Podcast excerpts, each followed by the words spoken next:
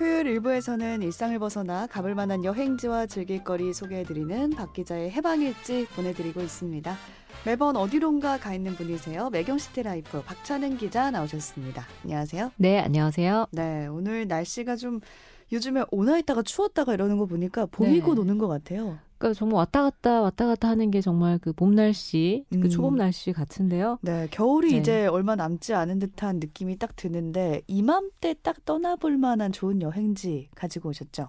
이게 뭔가 그 겨울 끝 무렵이 되니까 오히려 음. 겨울의 그런 쌀쌀함을 조금 더 느껴보고 싶은 것 같아요. 그렇죠. 나중에 또 그리워지죠. 네, 그래서 입춘 지나고 나니까 봄이 확 가까이 온 것 같은 느낌이 들지만 음. 그래도 조금 아쉽다 하시는 분들을 위해서 약간 겨울 느낌이 더 오래 남아 있는 어, 겨울 바다 여행지를 오늘 좀 소개를 드리려고 합니다. 네.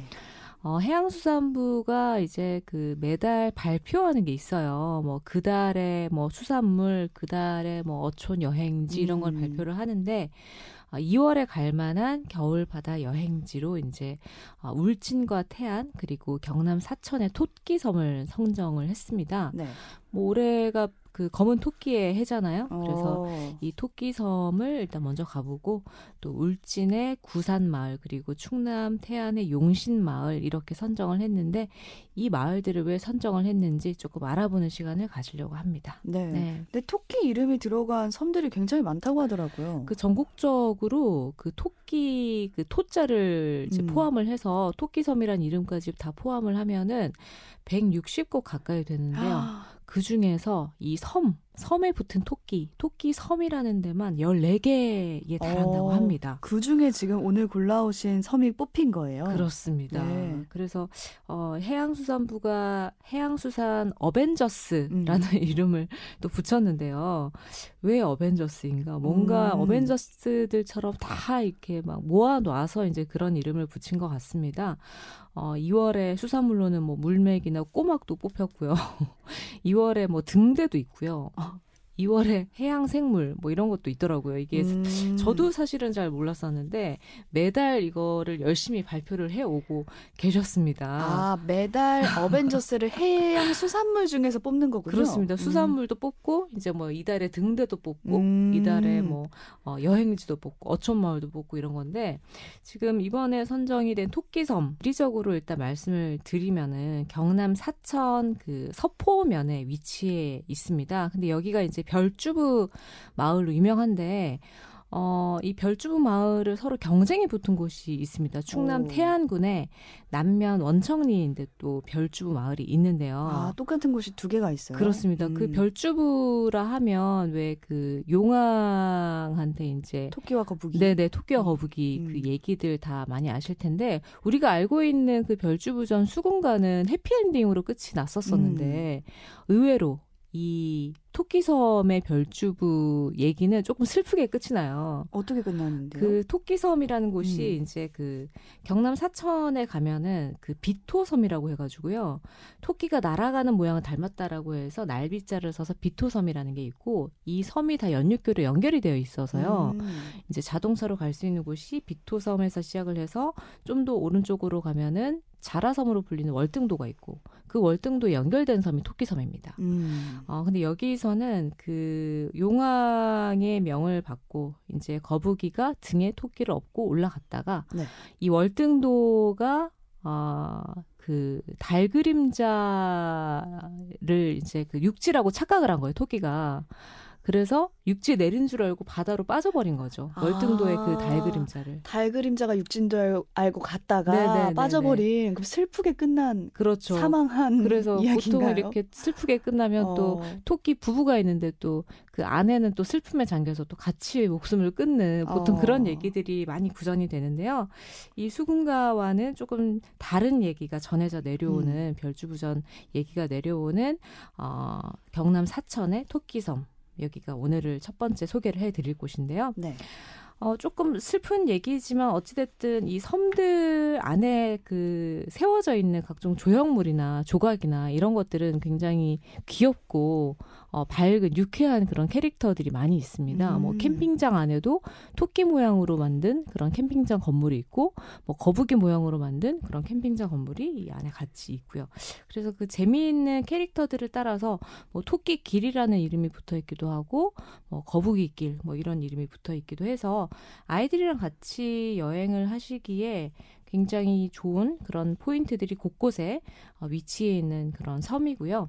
그 예전에는 그 섬이었어요. 배로만 갈 수밖에 없는 섬이었다가 연육교가 놓인 게 불과 90년대, 2000년대 초였나 여튼 이제 그때쯤에 연육교가 놓여서 이제 차로도 이 섬들을 음. 다 둘러볼 수 있는 건데 일단 경남 사천에서 비토섬으로 들어가셨다가 동쪽에 있는 자라섬 그리고 토끼섬, 거북섬까지 쭉 한 번에 돌아보실 수가 있는데요. 어, 토끼섬과 거북섬은 거북섬은 사실 어, 하루에 두 번 이제 간조일 때 들어가 보실 수가 있어요. 음, 걸어서 만조일 땐안 되고. 있고요. 네네. 그래서 하루에 두 번 그 물때 시간을 잘 알고 들어가 보실 수 있다라는 어, 그거를 기억을 하시면 좋을 것 같고요. 아까 말씀드린 그 비토섬 안에는 어, 봄이 되면은 또 벚꽃이 굉장히 만개해서 음. 그 사천 팔경 중에 하나로 들어갈 정도로 굉장히 또 유명하다고 합니다. 네. 아, 이 경남의 갯벌의 50%가 또 사천에 있다고 하니까 오셔서 갯벌 체험이나 이런 것도 같이 진행을 해 보셔도 어, 좋을 것 같네요. 네, 네. 저 궁금한 게 이달에 무인도서로 토끼섬이 선정됐다고 하셨잖아요. 네네. 근데 무인도서는 무인도랑은 뭐가 다른 건가요? 어, 무인도라고 하면 뭐 다들 많이 음. 아시게끔 이제 사람이 살지 않은 섬이다. 어, 이 섬 도자를 쓰는데요. 무인 도서라고 할 때 이 서자도 섬 서자예요. 한자 중에 음. 섬 서자라는 게 있더라고요. 그래서 어, 큰 섬과 작은 섬, 사람이 살지 않는 큰 섬과 작은 섬을 다 아울러서 이제 무인 도서다. 아 이렇게 표현을 어, 하는데 어, 이 중에서도 사실은 그 무인도도 사람이 갈 수 있는 섬이 있고 없는 섬이 있잖아요. 음. 뭐 접근이 용이하느냐 안 하느냐 이런 차이일 텐데 이 토끼섬 같은 경우에는 길이가 폭이 한 120m 그리고 고도가 한 20m 정도. 그러니까 섬이라고 부르기에도 그냥 좀 애매하네요. 굉장히 작은 음. 그런 섬인데요. 여기가 그 월등도 아까 말씀드린 그 자라섬으로 불리는 월등도에서 걸어갈 수 있기 때문에 접근이 쉽고 또 경관을 탐방하거나 생태 체험을 할 수 있는 그런 코스가 있는 곳을 이제 무인 도서로 선정을 하더라고요. 음. 그래서 그 무인 도서법에 따라서 이용 가능한 무인도로 관리되고 있다. 아 어, 그런 게 이제 무인 도서라고 생각을 하시면 될 것 같습니다. 그러니까 무인도지만 나들이를 좀 편하게 왔다 갔다 할 수 있는 섬이다. 네. 이렇게 생각하시면 될 것 같네요. 그렇습니다. 이게 여행지로서의 어떤 의미가 있는지 음. 그리고 접근이 용이한지 무인도지만 그런 특성을 가지고 있으면은 무인도서로 관리를 하고 있는 것 같고요. 어, 이 경남 사천에 위치한 무인도 이 토끼섬 같은 경우에는 그러니까 사천시에서 차로 한 30분 정도 가시면은 비토섬에 이제 오실 수가 있고 음. 비토섬에서 차로 뭐 한 10분 정도 들어가시면은 이 토끼섬 물론 물때를 맞추셔야 되지만 토끼섬을 바로 눈앞에서 이제 보실 수가 있습니다. 네. 어, 말 그대로 이제 토끼가 바닥에 약간 납작 웅크린 그런 모양을 닮았다고 해서 토끼섬 이름이 어, 붙여 있고요. 네. 제가 지도를 네. 봤는데 전잘 음. 모르겠더라고요. 그게 머리로 잘 생각하면은 토끼 한 왼쪽 귀 정도, 그러니까 오른쪽 귀 정도 생각하시면 될 것 같아요. 토끼가 음. 이렇게 귀가 두 개 있잖아요, 길다랗게. 그 중에 오른쪽 귀가 이렇게 이 토끼 섬의 한 부분이다. 이렇게 아. 생각하시면은 이게 그 그림이라는 것도 그렇고 심리적으로 뭔가 딱 그렇게 딱 봐야지 눈에 보이는 게 있더라고요. 특히나 이런 섬의 모양 같은 거는 음. 더더욱이 그런 게 있는 것 같은데 어쨌든 이 토끼와 거북이, 용왕이 등장하는 별주부전의 전설이 서려 있는 곳입니다. 어, 해안 둘레길이 이제 거북길이고요. 섬 중앙을 통과하는 길이 이제 토끼길. 음. 그래서 그런 상징성도 있고 뭐 거북섬, 목섬 아까 말씀드린 그 남편 토끼가 죽어가지고 아내 토끼가 같이 이제 바다로 빠져서 만든 섬이 목섬이다 뭐 이런 설명이 되어 있더라고요. 그래서 이 안에서는 그 비토섬, 토끼섬들을 같이 둘러보는데 별주부전 테마파크가 비토섬에 만들어져 있습니다. 비토섬에. 예, 근데 여기가 조금 특징이 있는 게 어, 환경을 굉장히 이제 훼손하는 거를 어, 엄격히 금지를 하고 있어가지고 음. 차로 이제 갈 수가 없고요. 테마파크 같은 경우에 차를 주차장에 세워두시고 이 안에서는 버기카로 움직이시는. 아 이동 수단을 네네. 버기로만 하는군요. 네네. 음. 그래서 별주부전 테마파크 가시면은 우리가 알고 있는 수군과 별주부전에 내려오는 그 토끼전의 모든 얘기들을 어, 테마 스토리로 다 꾸며져 있기 때문에 다 보실 수가 있고 캠핑장도 버기로 이동하실 수가 있습니다. 음. 뭐 글램핑으로 굉장히 유명하고요. 바다를 그대로 보면서 또 유명한 다른 곳과는 달리 사람들이 많이 없기 때문에 아직은 조금 한적하게 좀 여행을 할 수 있는 그런 포인트가 아, 될수 있을 것 같아요. 네, 네. 그 올해가 시작한 지 지금 한 두 달째인데 작심삼일 무너지기 딱 좋은 때거든요. 그렇습니다. 네, 이럴 때 한 번쯤 토끼섬 찾아서 좀 네. 올해 결심을 되새겨 볼 수 있는 좋은 기회가 되지 않을까라는 네. 생각도 들고 먹는 걸 또 빼놓을 수가 없잖아요. 그렇습니다. 이 토끼섬에서는 굴을 맛볼 수 있다고 해서 제가 네. 굴을 굉장히 좋아하거든요. 확 또 이목이 쏠려서 네. 찾아봤어요. 아, 또 찾아보셨구나. 굴 유명한 곳이더라고요. 그렇습니다. 뭐 서해안이 굴로 유명하다는 음. 거는 다들 많이 아실 텐데 여기에 대표적인 지역 특산물이더라고요. 음. 이 토끼섬 위치한 곳이 경남 사천시 서포면이라고 제가 말씀을 드렸었잖아요. 네. 서포면이 면에 있어서 그런지 이제 서포굴이라는 곳이 서포굴 이 서포굴이 전국적으로 어, 많이 유명하더라고요. 음. 서포굴 양식장이 바로 토끼섬 앞에 위치해 있고요. 대나무를 이제 바다에 이렇게 막 많이 꽂아가지고 거기 굴을 양식하는 그 양식장이 토끼섬 바로 앞에 음. 위치해 있습니다. 드라이브하다 많이 보셨을 거예요. 이렇게 삐죽삐죽 나와. 있는. 그 비토섬과 토끼섬 사이에 위치해 있는 그 대나무 양식장을 또 보실 수가 있고요. 여기서 딴 굴은 그 특히나 겨울철에는 굉장히 다른 지역에 비해서 영양분이 풍부하고 또 음. 육질도 쫄깃하다고 합니다. 어, 12월에서 2월까지 영양분이 이제 최고조에 달하는 시기라서 일부러 어. 이 시기에 이 토끼섬 주변에 오시는 분들이 많다고 해요. 딱 이맘때 가야겠네요. 네, 그렇습니다. 그 어, 토끼섬을 포함해서 월등도, 거북섬, 비토섬이 다 하나로 연결되니까 어, 만조 시간 다잘 살펴보시고 여행 계획을 짜 보시면 좋을 것 같고요. 제가 말씀드린 이 토끼섬을 포함한 이 무인도서 정보는 해양수산부 홈페이지에서 어, 잘 찾아보실 수가 있습니다. 네. 자, 이제 다음 어벤져스가 있는 곳으로 한번 가보겠습니다. 네. 2월에 어촌 안심 여행제. 네. 이번엔 울진 구산마을로 가볼까요? 네네. 구산마을 하면은 사실 그전에는 아예 모르셨을 분들이, 모르셨던 분들이 그쵸. 많을 것또 같아요. 마을 이름 잘 모르시니까. 네네. 네. 근데 이게 그 미디어에 한번 등장을 한 적이 있습니다. 최근에 어. 그 핑클이 그 캠핑하는 프로그램이 있었어요. 캠핑카 아, 타고 다니면서 네네. 거기서 그 동해안 해안선을 쭉 따라다니면서 캠핑을 했었는데 그 중에 한 번 이 방문을 했던 곳이 울진의 구산 마을입니다. 음. 예.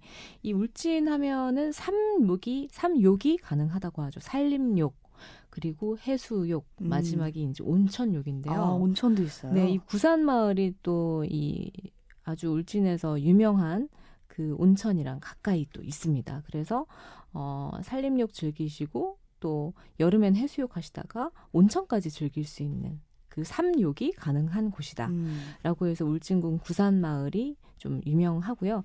뭐 울진 하면은 사실 겨울에 대게 드시러 후포항 많이 가실 텐데 음. 후포항 많이 붐립니다. 사실은 겨울에는 대게철에는 특히 많이들 가시기 때문에 조금 한적한 데 없을까 하시는 분들은 울진 구산 마을을 한번 찾아가 보셔도 좋을 것 어, 같아요. 후포항 들렸다가 좀 한적하게 오셔도 되겠네요. 네네 코스를 음. 그렇게 짜 보셔도 좋을 것 같고 구산 마을이 이제 지리적으로는 울진 기성면에 어, 위치해 있습니다.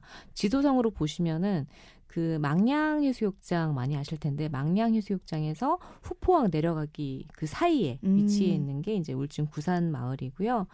어, 구산 마을 같은 경우에도 이제 그 예전에는 문어가 유명해가지고 야간에 횃불을 들고 맨손 문어잡이 체험을 할 수가 음. 있었다고 해요. 근데 지금은 운영을 안 하고 있다고 하는데 어, 코로나 기간에 맞춰서 뭐 이걸 다시 재개를 할 수도 있다고 합니다. 음.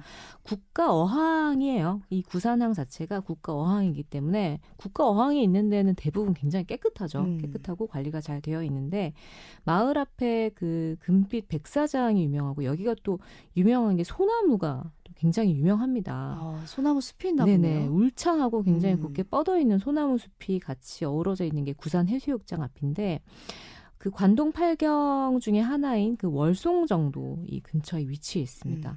마을이랑 뭐 걸어서 5분 거리에 월송정이 있기 때문에 함께 둘러보시면 좋을 것 같고요. 이 어, 뭔가 이 동해안 바다와 월송정과 이 소나무 숲이 우거져 있는 이 광경이 너무 아름답기 때문에 한 번 울진 구산마을에 오시는 분들은 계속 여기를 찾아오신다고 하더라고요. 아, 그래서 산림육도 되고 해수욕도 된다 네. 이 말씀하신 거군요. 그렇습니다. 이 음. 근처에 또 뭐 부령계곡이라든지 백암온천 이 온천으로 유명한 곳이 같이 있기 때문에 어, 겨울 여행 먹거리 여행 오셨다가 온천까지 같이 즐기시고 숙박 같은 경우에도 어촌계가 운영하는 그 펜션이 있어요. 마을 음. 펜션이 있는데 그냥 오션뷰 사실 우리 오션뷰 하면은 2, 30만 원이 넘어가는데 음. 이 펜션 같은 경우에는 10만 원대에서 숙박을 또 해보실 수가 있습니다. 제가 또 찾아봤는데 쾌적하더라고요. 아, 괜찮아요. 네. 네, 그 바로 앞에 이 항이 있고 수산시장이 바로 음. 앞에 있어서 바닷가 그 어, 산책과 또 먹거리가 근처에 바로 있습니다. 그리고 여기가 또 재미있는 게 대개 경매에 직접 참여를 하실 수가 있어요. 일반인이 참여를 할 수 있어요? 그렇습니다. 우리 보통 뭐 수산시장 가시면 새벽에 시장 상인들이 아주 막 굉장히 아, 시끄럽게 네. 손가락 이렇게 움직여가면서 네네네. 그 보는 재미도 있었거든요. 그렇죠. 그 수신호 하는 게 어떤 의미일까 음. 궁금하셨을 텐데 그런 것들을 실제로 참여를 해보실 수가 있습니다. 물론 이제 미리 예약을 하셔야 되지만 보- 그 내가 조금 아침에 새벽에 일찍 일어날 수 있다라는 그 자신감만 있으시다면 참여를 하실 수가 있고요. 저 자신 있습니다. 이게 쉽지 않은 게 새벽 한 3, 4시 아 우리 또 네, 새벽 선아 때문에 아나운서, 네. 아나운서는 일어나시는 자신 시간이시네요. 있습니다. 네. 3, 4시에 시작하는 대게 경매가 아, 그 관광객에게 오픈이 되어 있고요. 12월부터 4월이 사실은 대게 철인데 음. 어, 지금도 이제 대게 경매 어, 운영이 되고 있는데요. 이 대게 경매가 그 경, 대게 경매가 어떻게 이루어지는지가 사실은 뭐 다른 수산물과는 조금 다르다고 하더라고요. 아, 대게는 또 다른가 어. 네네. 보네요. 그래서 뭐 어, 배에서 가장 먼저 내려오는 게 뭐 배 한 척당 한 마리 잡히면은 아주 행운이라는 뭐 박달대게부터 시작을 해가지고 음. 뭐 홍게, 붉은 대게 또 그래서 아주 비싼 것들부터 이제 먼저 이렇게 그 경매에 나오고 그다음에 뭐 홍게 뭐 이런 식으로 내려오는 털개부터 해가지고 그런 순서가 또 있더라고요. 이제 싱싱한 대게를 어떻게 구별하는지 음. 수신호가 어떻게 달라지는지 그런 것들을 직접 체험을 해 보실 수가 있고요. 그래서 이 대게 경매장부터 시작을 해서 뭐 물회를 먹을 수 있는 식당 그리고 대풍헌이라고 해가지고 울진에서 예전에 울릉도로 들어가는 제가 울릉도 한번 소개를 해드릴 때 네. 대풍감이라는 포인트를 한번 소개를 드린 적이 있는데 바람을 기다리는 언덕이라는 뜻이었죠. 이렇게 배가 잠시 피항을 하는. 근데 이 육지에서 이 울릉도로 들어가는 그 지역인 이 구산마을에도 대풍헌이라는 곳이 있어요. 오. 여기는 바람을 기다리는 뭔가 객사인가 이런 생각을 하실 텐데 어, 울릉도나 독도로 들어가는 그 관철사가 묵던 객사라고 합니다. 아, 대풍헌이. 네네 대풍헌이 이제 수토사라고 불리는데요. 수색하고 토벌한다는 뜻인데 예전에 음. 그 일본인들이 이 울릉도 먼저 막 들어가려고 들어가서 고기를 막 잡고 이렇게 몰래 하는 사람들이 있었는데 그런 사람들을 잡기 위해서 만든 아. 수토사라는 이 분들이 어, 머무시던 객사가 이제 대풍원인데 이게 울진 구산마을에 같이 위치해 있고요. 구경해도 좋겠네요. 네, 구경을 같이 이렇게 여행 음. 동선을 짜 보셔도 좋은 게 아까 말씀드린 대게 경매장, 물회 식당 그리고 이 대풍원 그리고 구산 해수욕장, 어, 이 펜션 어촌계 펜션까지 쭉 이어지는 거리 3분 거리에 다 위치해 있다고 해요. 3분이요? 네네. 그래서 각 포인트로 이동하는 거리 어. 시간이 3분밖에 그러네요. 정도밖에 안 걸린다고 하니까 루트가 좋네요. 네, 크게 많이 고생하지 않으셔도 한꺼번에 이 울진의 구산마을의 모든 것을 아, 다 돌아보실 수가 있을 것 같습니다. 네. 네.